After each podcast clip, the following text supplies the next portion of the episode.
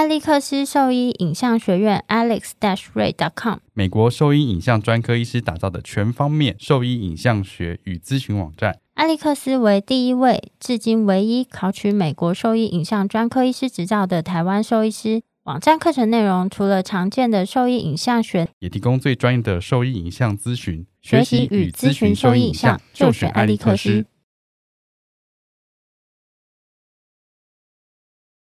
贝麦新是狗狗用的新丝虫预防药，可有效对抗新丝虫等四大寄生虫。口服定剂，颗粒小，好喂食，安全性高。两周龄幼年犬、怀孕犬跟牧羊犬都可以放心服用。贝麦新让你加倍安心。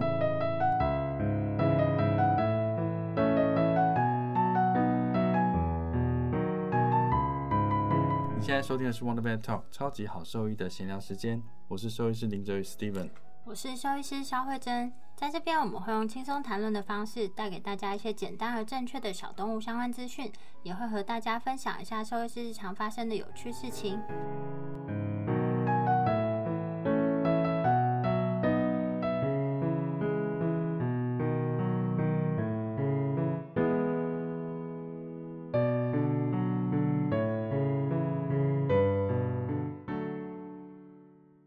相关的品种，像恶霸，我最近恶霸看了好几个，就是髋关节真的是也是有问题，有问题呀，但是却卖的很好哎。哎，那像台湾现在有就是非常热爱这个犬种短温犬的，他们有做一个像之前就有髋关节狗友会嘛，那有这个短吻犬狗友会。的短温犬疾病的，我曾经想要建呢，可是我觉得压力太大了。可以建之后就是让他们自由讨论，好吧？那我那个，我觉得这样是可以的。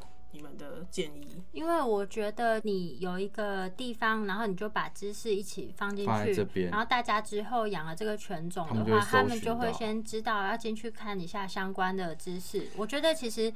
现在很多人养这个犬种啊，其实蛮缺乏一个稳定的资讯来源。他们现在都是想到这个，然后我去搜寻看看这个啊，或什么。然后中文网站上，我觉得好像没有关于端吻品种的这个症候群的知识来源。像那个查理士王小猎犬，心脏病啊，呃，心脏病，还有他们的那个 Carry Like 专做这个医师啊，他就超有热忱的，他就自己嫁了一个。台湾的吗？不是，是英国人。英国对。英国很热衷这件事情，因为查理是他们的国权，嗯，他就专为这个疾病，他架了一个网站，然后那个网站上，他就用非常浅薄的文字，脊脊髓的那个。疾病，对对对，呃，对对对，就是小脑的。然后他们就是把所有这个犬种他们该知道的知识全部都列在里面。然后他去任何的，不管是兽医师或是饲主的演讲，他就是都一定会列出他那个东西。然后他们就说：“你们今天听不懂没有关系，那你就是反正他新的知识都放在上面，然后你就去看。”然后像。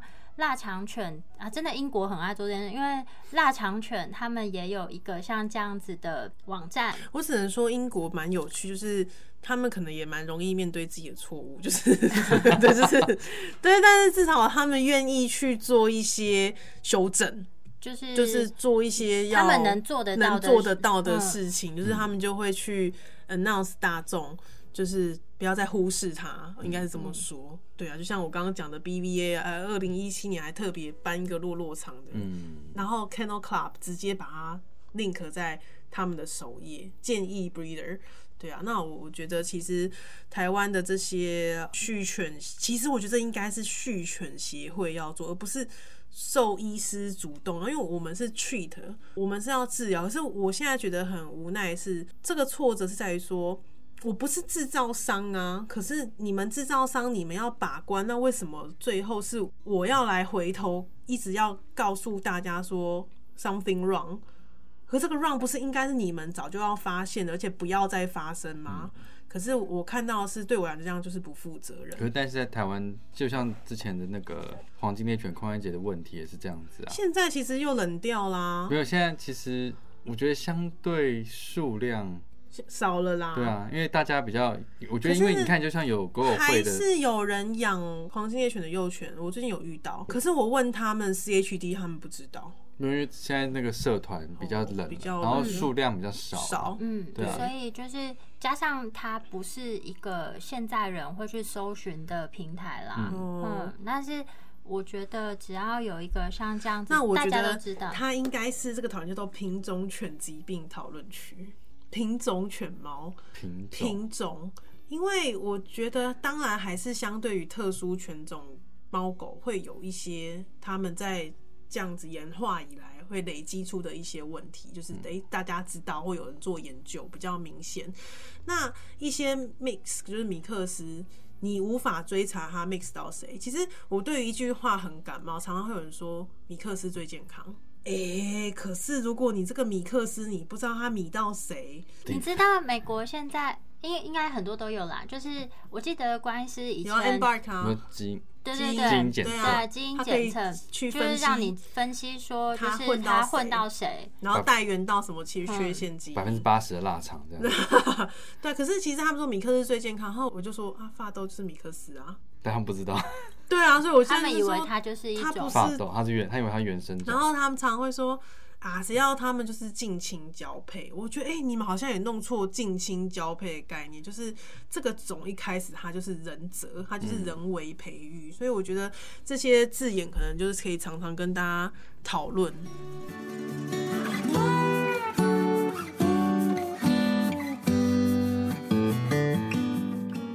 毛宝贝健康的防护盾——黄金盾，用温和的抗菌防护成分解决毛孩红肿、瘙痒、霉菌、湿疹、指尖炎的问题。黄金盾宠物清洁产品，抗菌成分经美国 USP 与欧盟认证，历时三年研发，将使用在婴幼儿身上的抗菌防护成分设计专属毛孩的系列商品，以非药用为核心，长期使用不怕抗药性，也不怕毛孩舔到哦。十一月二十至二十三四天，在台北世贸一馆宠物展，可以看到黄金盾踪影，至现场索取免费试用包。黄金盾官网也有同步优惠，立即上网搜寻黄金盾。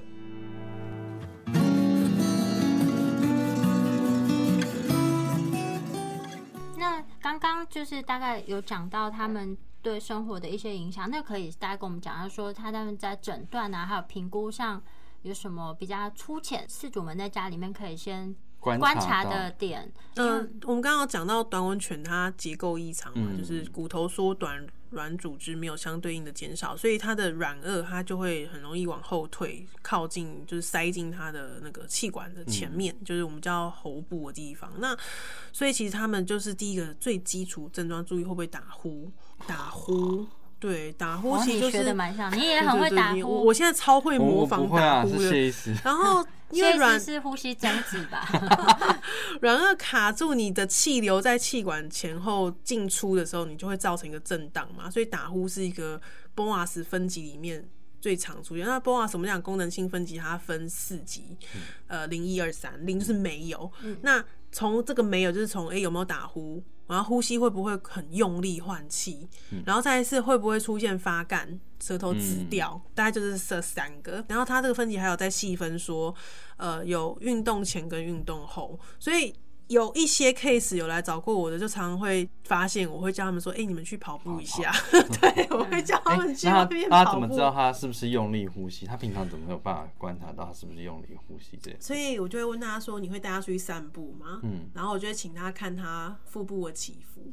或是在家跟出去，所以那个 BOAS 分级评估的零一二三里面，它的每一级里面，它有分 Pre ETT Exercise Tolerance Test，就是运动耐受性测试，你有运动跟没运动。然后再重新观察，就是有两条。那所以它的零一二三，当其实比较简单，是一跟二之间就差在舌头会不会有在兴奋之后发紫，你就会进到二。那有的 case 可能卡在一，就是的确他兴奋的时候呼吸很用力，或者是会有呃没运动下就已经有点鼾声哦，那这个可能就进入到一了。所以他们从鼾声这件事情，因为很简单嘛，结构问题，你卡住一个呼吸道，你就会有个这个打。呼的声音，那比较严重就会就有哮鸣声，我们叫 strider。对，所以其实在这个评估里面，它那个表里面就有分 strider 跟 strider。那其实我在临床评估，我常其实有预约，他们跟我说预约 boas，然后我就哦好，我其实已经在偷听。就是在外面他在外面的声音，然后进到诊间。有没有声音？因为看到医生 跟在大厅，嗯，可能会不太一样。紧张程度不一样。紧张程度，话再是有时候是在大厅比较大声，因为有其他狗，嗯，很兴奋，好就不一样。然后进到整间呢，可能他就比较冷静，所以我就会，其实他们只要跟我说，哎，你的诊来的有 BOAS 的，然后我就起在一直在偷听，嗯，然后有时候我也不会太快叫他进来，我在偷看看他呼吸的状况，嗯，对，所以其实视诊听诊。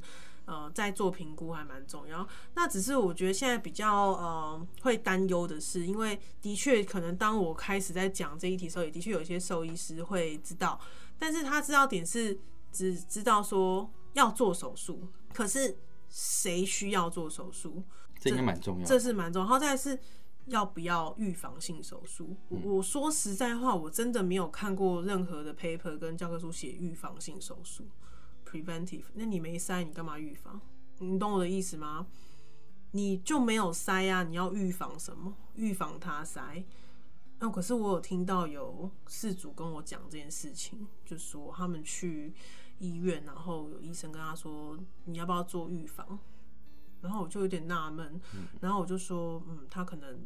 没有看分级，然后有时候可能我分级完之后，我说你的狗是一耶，可以再观察。嗯，因为好一阵子之前有一个荷兰长很帅的兽医师来演讲过，然后他就是在讲这个 BOAS 的时候，他说他只要遇到是短吻犬，他结扎的时候，他就会一起做鼻孔，还有就是看他软腭是不是一起需要做整形的手术。所以我在想说，会不会是有些医师是有对，他说结扎的时候他会看他需不需要做。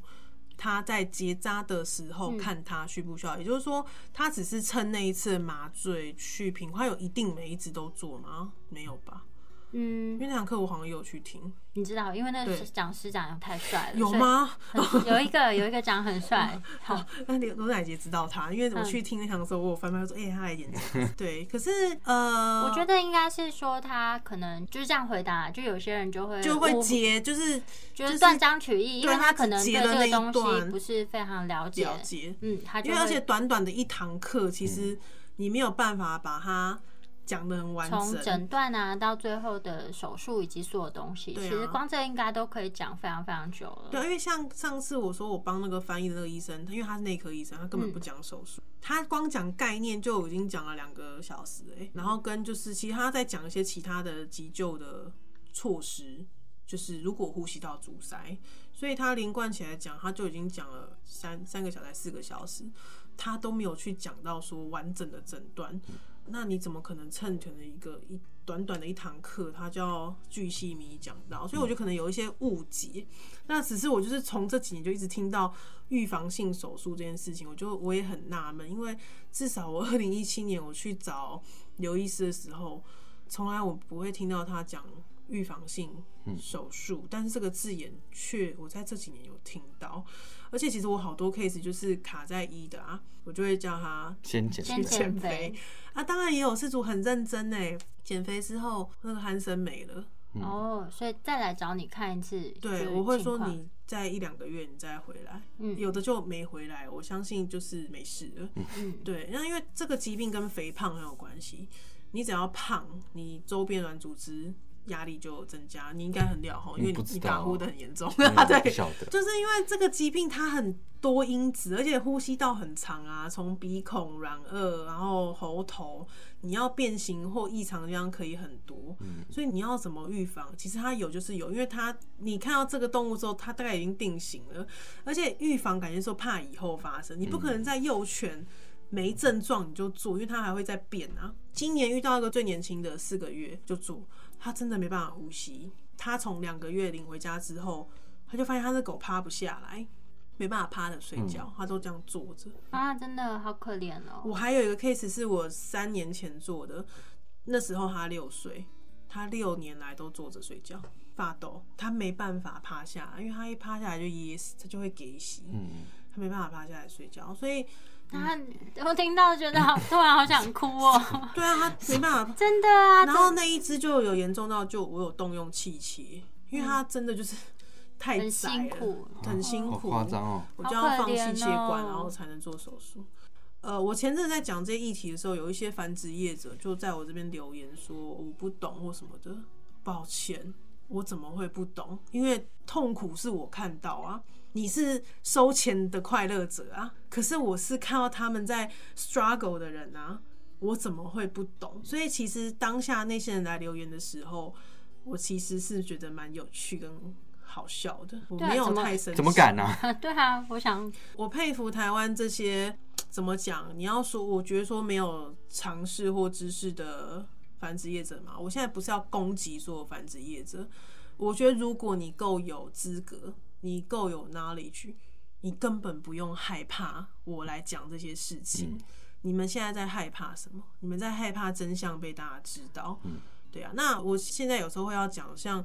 为什么又又会在讲这些短文现象？我觉得最近这个月，我觉得最荒谬的消息就是恶霸犬去请诉说我们不是恶犬。这个议题，我觉得在这个部分，对我觉得狗这件事情，你说恶犬或咬人，这个所有狗都会。嗯，好。可是问题在于说，今天同样一只吉娃娃，一只吉娃娃很凶，跟一只如果恶霸或比特很凶，谁致死的机会比较高？恶霸，恶霸跟比特的这种犬种，因为它的咬力一咬下去，你放不开啊，你掰不开啊。可是吉娃娃，你可能扇它两个嘴巴，打两巴掌之后，可能牙齿断掉，它可能就会把嘴放开。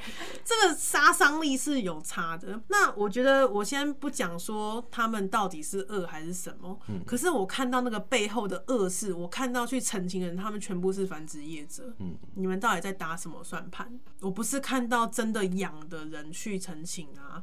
那位繁殖业者他就有接受一些访问，就说啊，我是因为喜欢这个狗，我繁殖它，我后来当了繁殖业者，然后不不不不，就前面的 OK 啊，但他没有做到其他他该做的事。那我不知道你的同业怎么样？你如果认为你很够格当个好的育种者，fine。可是问题是跟着你一起去澄清的人，你们在这个犬种的育种上。你们真的是用很高的标准跟道德在做吗？正常标准就好了。对呀，正常标准，正常标准是有没有送欧法？你的种狗有送欧法，没有送欧法也不一定要欧法，因为拍个拍个髋关节可以吧？没有人说一定要美帝当道嘛，我们不用一定要送美国。我们最基本的，你知道髋关节发育不良吗？哎，我后来发现，竟然这次的这个这个案例呀。就是事主其实超生气的哦，就是某个区域的知名犬舍，说在网络上还很有名。他后来就一直接到那个繁殖业者的电话，跟他抱怨我。嗯，他就说：“那有四个月帮狗拍髋关节的，啊来来来来，大家大家，我们现在在骨科专门的医生这边，请问 专门的医生，请问一只中大型犬什么时候可以做髋关节检查？四到六个月就可以。我们在那个网站上有放表。”一个表格，大家要记得哦。中大型犬哦，有这种相关基因的哦，四到六个月就要做第一次检查。发发痘啊，也可以检查。发痘，因为它也有髋关节问题，或是相关，反正它就是你想做好，不管你什么犬种，四到六个月，中大型犬都都应该都应该要做。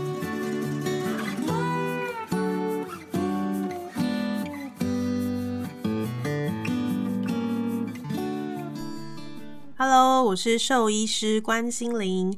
你现在收听的是 Wonder Vet Talk，超级好兽医的闲聊时间，最专业的小动物知识 Podcast 频道哦。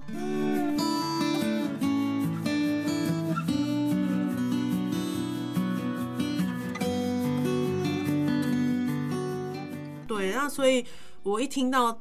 这一句话我就整个大笑，嗯，哇，你专业啊，你还知名犬舍啊，你到底在知名什么啊？我真是笑掉我大牙了。嗯对啊，我只能说，可能现在这个犬种真的太卖钱了。它那个种犬应该都要上百万吧？我以为上百万也要真的好啊。嗯，可是它好就是他自己喊的好就可以。对自己喊好啊。那我我觉得现在台湾的问题是我们，我刚刚有提到嘛，我说。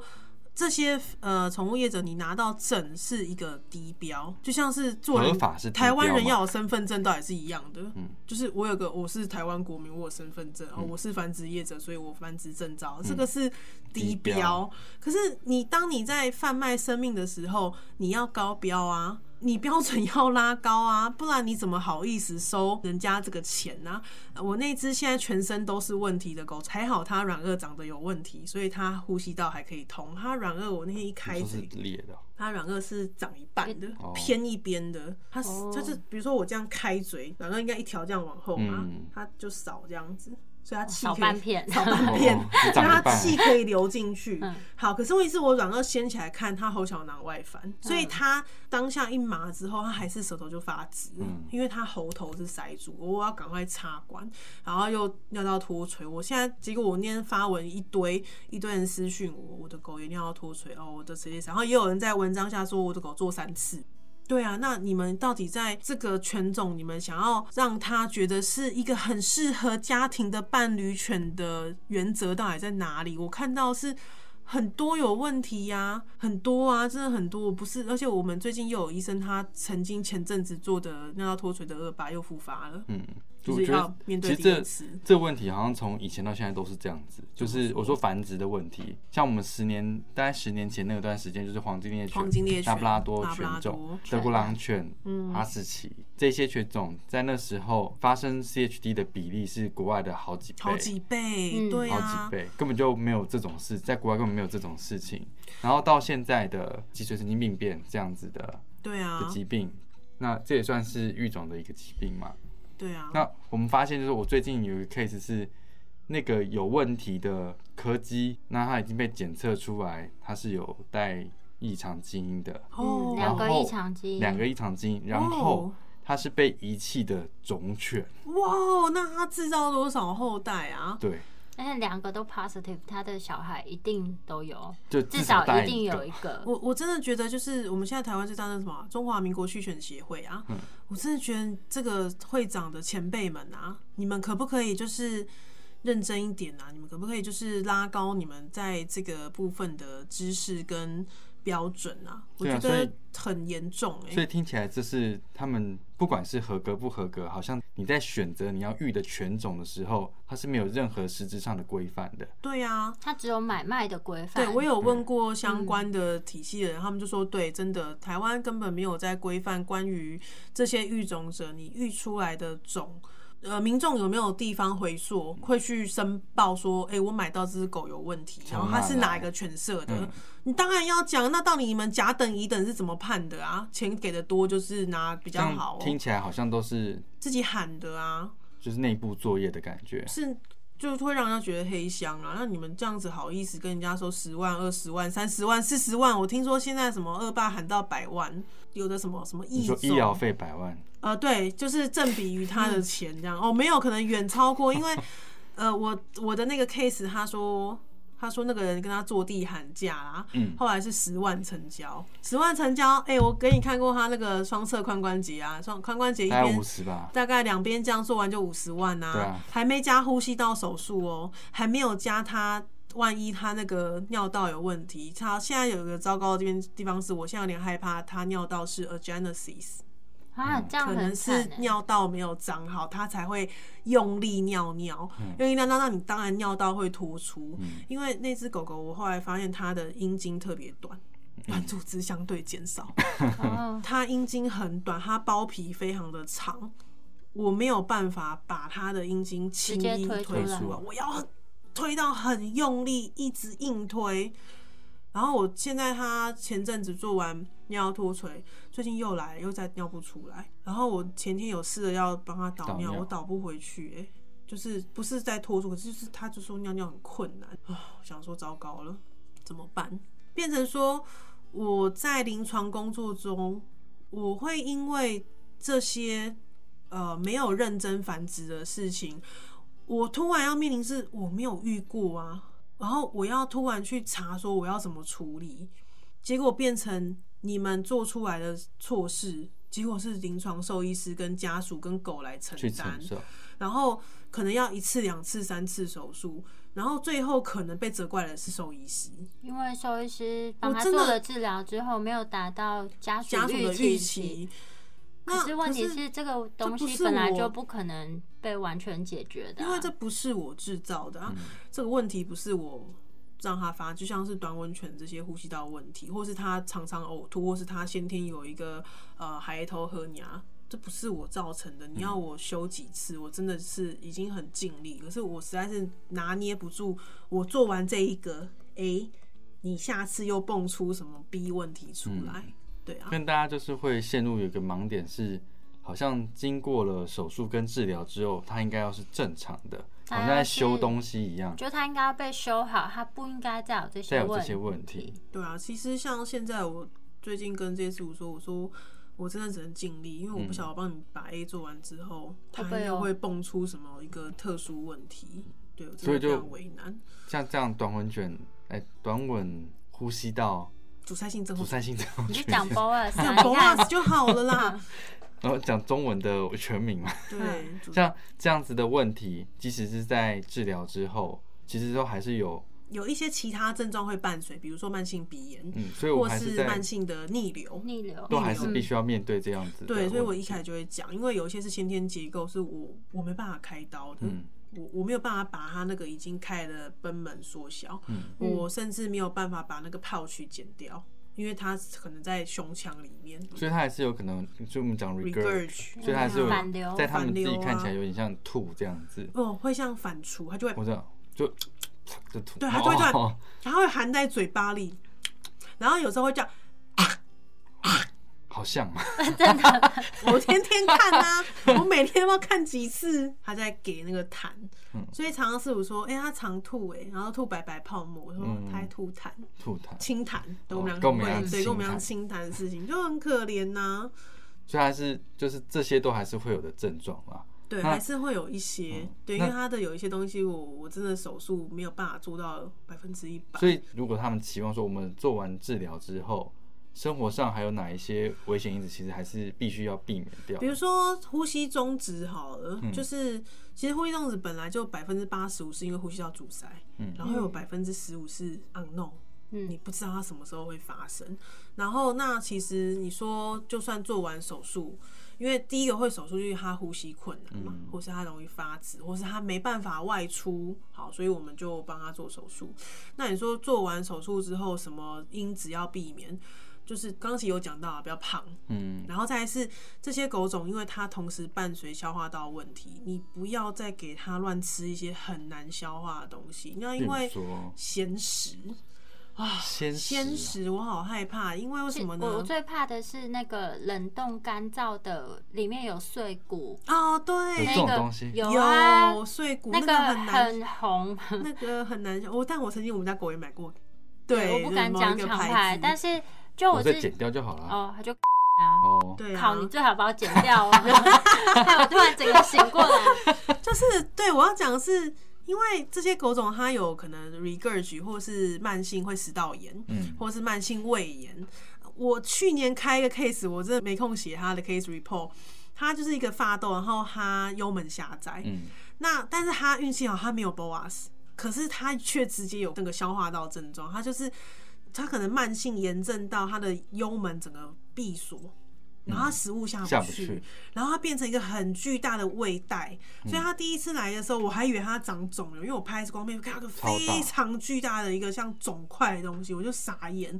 然后我就扫超音波，哇，看到一个水袋，我说啊，是 sister 吗？因为大到我没有办法用超音波探头找出到底是谁。我说我们排一个电脑断层，好，就后来电脑断层解谜是一个胀到不得了的胃，然后那个幽门是狭窄的，我整形整到。后来在做幽门整形，就整副消化道啊。对，就是消化道把它整个打开，重来，然后他后来胃胃液才排下去。